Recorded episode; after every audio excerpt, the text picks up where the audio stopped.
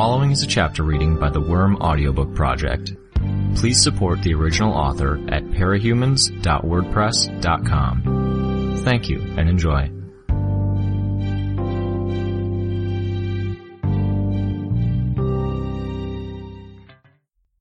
A teenager with a red streak dyed into her dark hair strode down the street in rubber boots. Three hours past curfew, alone. She drew a smartphone from the pocket of her jacket, then set to untangling the earbuds. How did the damn things always get so knotted together? They were like Christmas lights.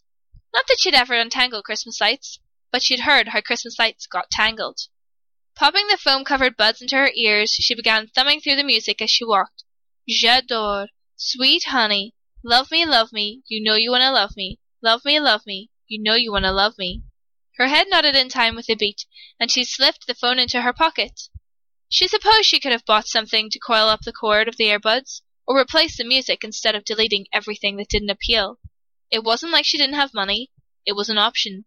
What stopped her was the fact that she had a pattern going. Everything she owned and everything she used day to day was stolen. The shirt on her back, her shoes, the music, her laptop. She kind of wanted to see how far she could get before she caved and actually bought something. Love me you, love me true. Her boots splashed as she danced a little circle, murmuring the words.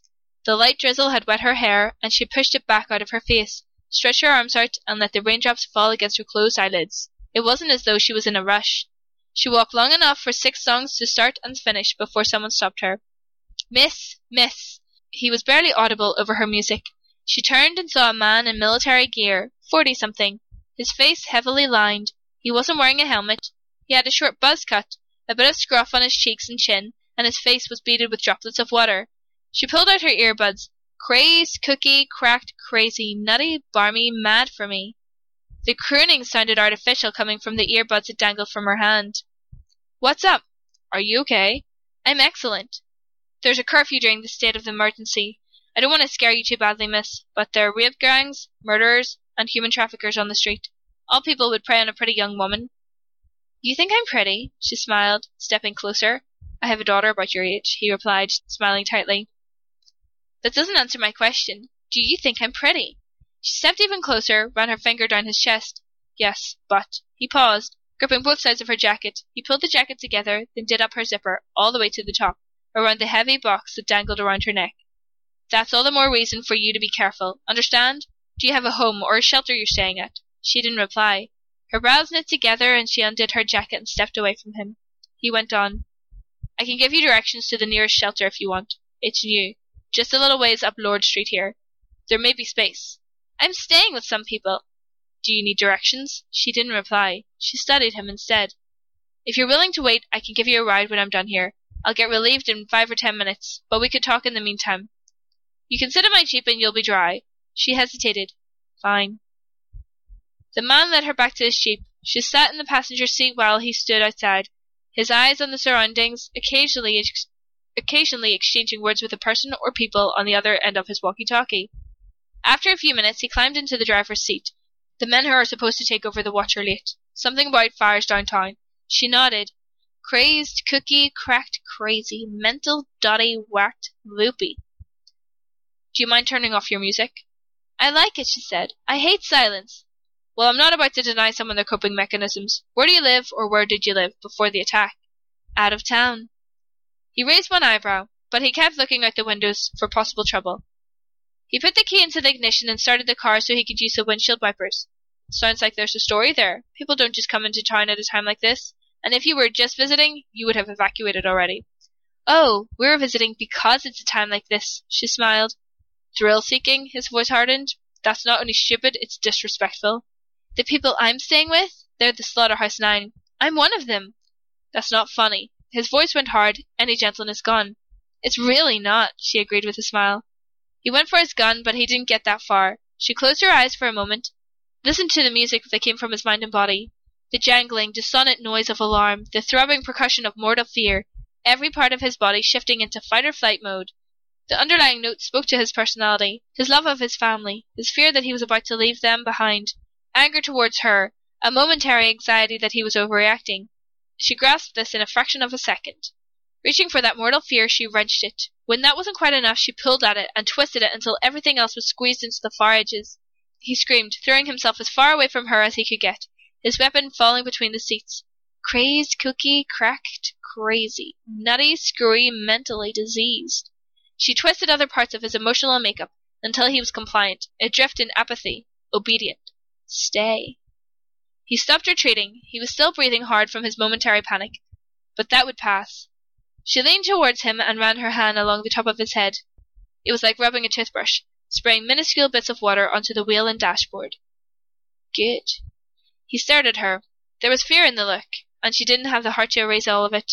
A little was good. I want to drive. Switch seats with me. He nodded dumbly and climbed out of the jeep. She made her way over to the driver's seat, then waited for him to climb in before she peeled out. The jeep cut through the shallow water that covered the roads. Others had noticed her leaving, she knew, and were following in their own vehicle. She could sense them, each a fingerprint of emotions in deeply individual configurations. In deeply individual configurations. The mix of personal pride and confidence that she sensed in them suggested that they were military. The soldiers that had been taking over for this guy? Not much time to do it. She searched through the feelings of her passenger, found the networks of brotherly love, trust, camaraderie, and adjusted each one until the music was one of tension, suspicion, and paranoia. Then she set his fight or flight reflexes into high gear. Get the gun. He fished for it between the seats, picked it up. Then he pointed the gun at her. No, stop, she said. Too unspecific. Fuck. Still need to work on that. She hit him with as much doubt and indecision as she could manage to keep him from shooting her. Then she stalled all the music that flowed to and from that one point in the very front of his brain. She knew the music was her way of understanding and interpreting the biological processes that drove people's emotions. By listening for it, she knew what the emotions were tied to, vaguely. There would only be one thing in his short term memory that was that important right now her. With that link severed, he would now feel nothing towards her, couldn't summon up any self preservation, anger, or hatred. Another tweak, redirecting the flow of emotion from his family to her, and he would feel an extreme aversion to the idea of shooting her. Wouldn't be able to shoot her any more than he could his own daughter. He pulled the gun away, dropped it onto his lap, he crumpled over, his hands to his head, then moaned, No. She was close to her destination. She pulled the jeep to the stop and hopped out, the other jeep pulling up just ten or so yards away. Two soldiers got out. Hey! someone shouted at her. She turned her back to them, slipping her earbuds in.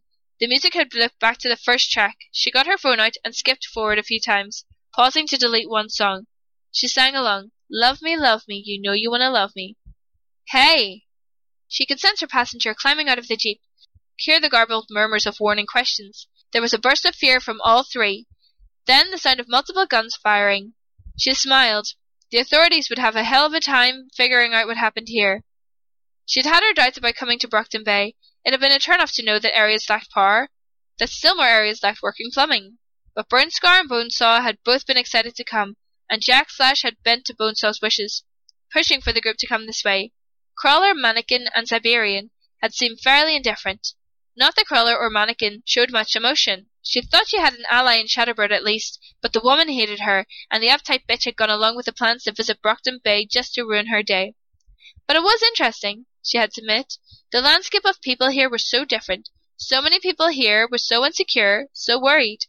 Most were on the brink of some kind of emotional breakdown, needing just one event, one piece of bad news before they broke down completely. Others had already been broken, or they turned vicious and started preying on their fellows, seeking out vengeance on those who had wronged them in a past life in their pre-Endbringer life. People here were so deliciously fucked up. This kind of situation, ordinary citizens were doing things they'd never even have considered before. Stealing, hurting their neighbors, bartering things they once considered precious for clothing, food, toilet paper, and other essentials. Emotions were raw, far closer to the surface, easier to manipulate. Her music cut off. She checked the phone. An alert on the screen notified her that the battery was dying. She swore. No more time to waste. She dialed a number, but didn't hold the phone up to her ear. Good. Now she had fifteen minutes. She reached out and started feeling for the outliers, the emotional fingerprints that stood out from the rest. The other seven members of the nine were out there, not hard to find. One or two were interacting with some other outliers, the most fucked up people in this fucked up city. She studied each of these unknown outliers over the course of a week, watching their emotions shift as they went out about their lives, sometimes visiting the areas they tended to hang around, to get a sense of their environments. Slowly, she'd pieced them together, created profiles, discerned which ones had powers, and described them to the other members of the Slaughterhouse Nine. Each had made their picks. The buried girl, the arrogant geek, the dog lover, the daydreamer, the warlord, the scaredy cat, the broken assassin, the crusader. And all she wanted was a few minutes to pay a visit to hers. She didn't have to name that one. He was familiar enough. She smiled. Two men sat on the steps outside the building. She knew immediately that they were soldiers, but they weren't official. They wore black, and they wore body armor that she hadn't seen before. No, she stopped them from reaching for the guns with a mixture of doubt, apathy, and anxiety. Complementing her words with a heavy surge of depression, guilt, and self loathing, she ordered them, Kill yourselves.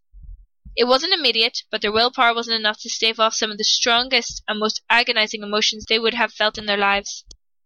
It was quick when their composure cracked, the guns flying to Martha temple to fire. She could sense the others inside the building, alarmed at the gunshots, moving toward the front. Four more soldiers and four others who stayed back, not soldiers. She didn't wait for them to step outside. She did the same thing she'd done to the guards stationed outside, crushing them with despair, overwhelming them with loathing and paranoia. It was only slightly faster than it had been here. Here, there had been an enemy for the soldiers to focus their negative energies on, to distract them. It was surprising how important that could be. Nearly a minute passed before the fourth gunshot sounded, making the death of the last soldier here. She tried the front door and stepped inside. The inside was nicer than the outside, watertight, heavily reinforced. A feminine looking teenage boy with a mop of dark curls stood on the other side of the building. He had two men and a woman guarding him. Jean Paul, ça va? It's Alec now, regent in costume. Alec, she smiled, still sounds French. I approve, little brother. Cherie. He ran his fingers through his hair. What the fuck? If we're changing our names, I'm going by Cherish. I wanted to make an entrance. Man, You'll find others. Fuck, he sighed. She reached for the three people who stood between her and her brother, manipulated their emotions towards Alec, filled them with suspicion, paranoia, hate. They didn't budge. Cut it out, Cherie, Alec said. I'm controlling them. If I remember right, you lose control if they're hit by enough emotion. She smiled. She turned up the intensity.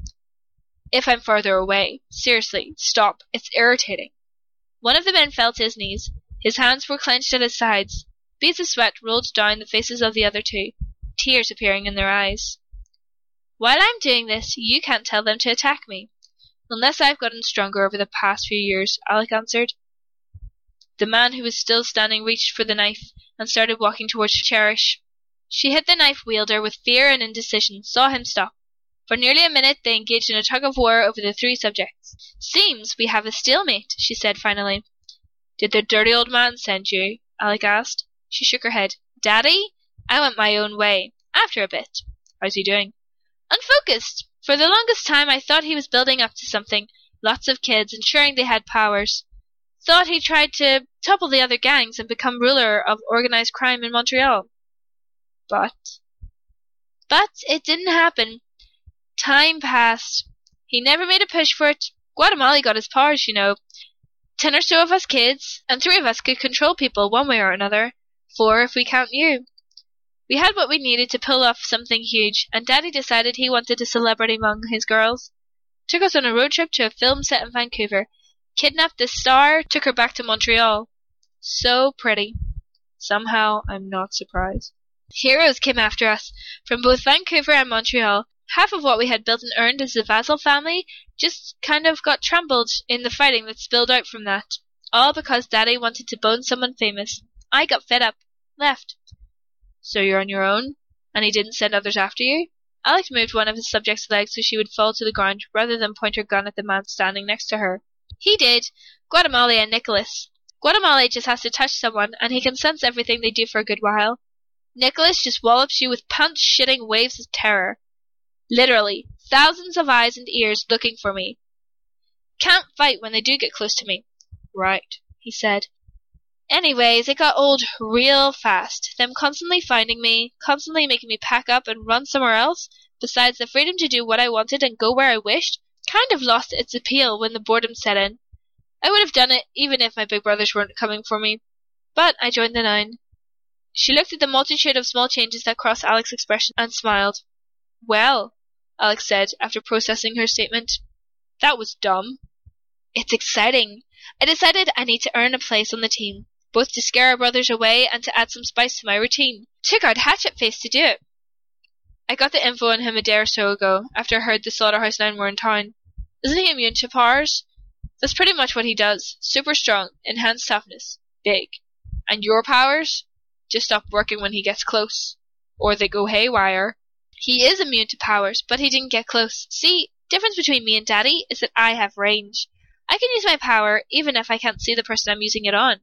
Through walls from the building next door, Hatchet didn't get close enough to me to turn off my power. He tried, but it works both ways.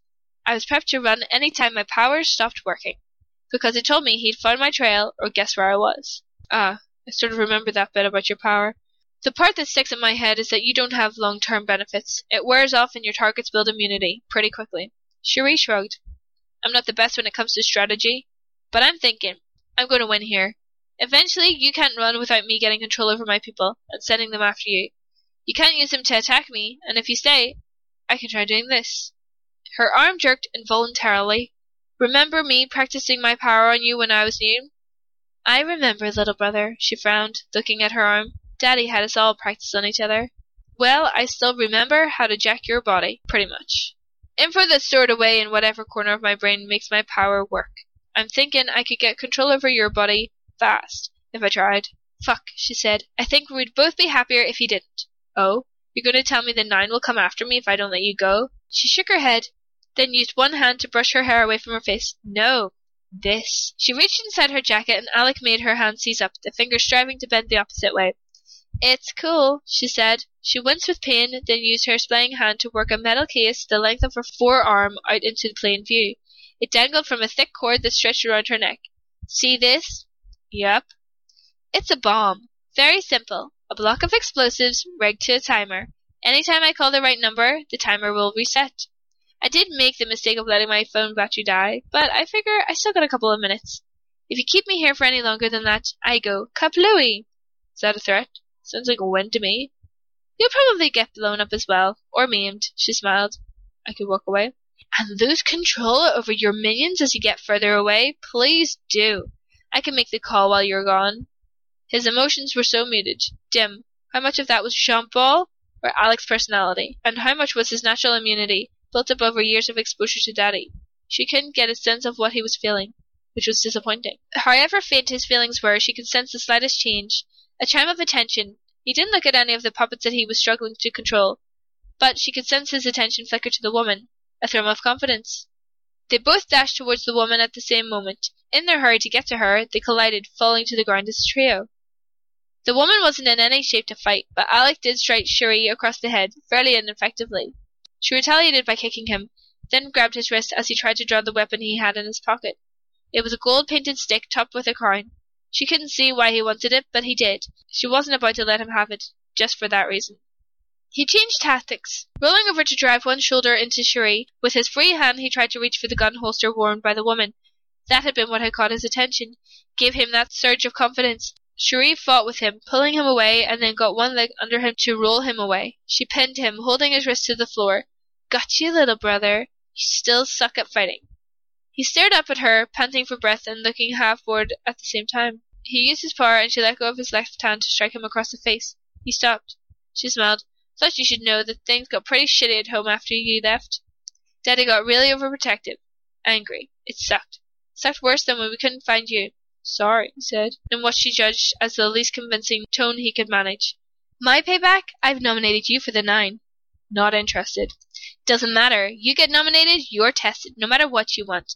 And a few of the nine don't want to have two Vasils on the same team. Shatterbird hates my guts for some reason. Crawler doesn't respect me. Jack thinks it would be boring. So what I'm thinking is that this test, the initiation, is going to be a little harder on you. They won't be testing to see if you're mean enough, bloodthirsty enough, creative enough. They're just going to try to kill you. Fuck, Alec said, his eyes widening. Have fun with that, she smiled, standing. She had to leap back to avoid being stabbed with the gold painted stick as she released his wrist. Now we're even. Fuck you, that's not even at all. I leave home, so you arrange to have me killed by some of those scariest fuckers on this side of Earth? Yep, she smiled smug. It was good to see she could provoke him, get a response out of him. Was that because she'd done it well, or he had gotten more emotional as of late? He ran his fingers through his hair. Lunatic. What I find really interesting is that you've got some connections. A girlfriend, maybe? No, nothing romantic. You have friends. A team? He stayed silent. Come after me, I go after them. You may be immune, but they aren't. Fine. And remember, I can always tell Daddy where you are. He's pissed you left. Pissed I left. But he's too scared to come after me, not with a nine having my back. They don't have your back, Cherie. She shrugged. Close enough. No, they're going to kill you some day, probably sooner than later, when you're no longer useful and they want the thrill of the hunt again. You've probably seen what they can do. Fate's worse than death. Just don't ask for my help when you realize it's happening. Whatever. You just screwed me over, Cherie. Don't know why you did it, but I think you did a pretty fucking good job of it. You're trying to be like Jack, trying to act like them, pretend you have a place there. Rest assured, you screw yourself ten times as bad as you screwed me. She scoffed at that. You're way out of your depth. As good as you think you are, they're better. She smiled and shook her head. We'll see. I'm gonna leave now. You're gonna let me? Cool? He sighed. Can't really stop you, or you'll fuck with my team, right? Right. But first, she bent down and searched the woman who was sweating, panting, and twitching. With a combination of Cherie's emotional assault and Alec's physical control, she found the gun, and then find a cell phone. She dialed the number to reset the timer on the bomb she wore. She felt a touch relieved as the call went through. That could have been a pretty lethal mistake on her part. She'd have to break her rule and buy a cell phone charger. Bye bye, baby brother. Go die horribly, sis. She smirked and turned to leave, putting a touch of extra sway into her walk as she made her way out the door. She had this. A few weeks, one or two months at the most, she could be one of the most dangerous people in the world, barring the obvious exception like the Endbringers. What Alec didn't know was that her power did have long-term effects. Subtle, but they were there. Emotions were like drugs. People formed dependencies and tendencies. If she hit someone with a minute amount of dopamine every time they saw her, it would condition them until she didn't even need to use her power to do it. Just a little while longer, she told herself, and I'll have the nine wrapped up in my little hand.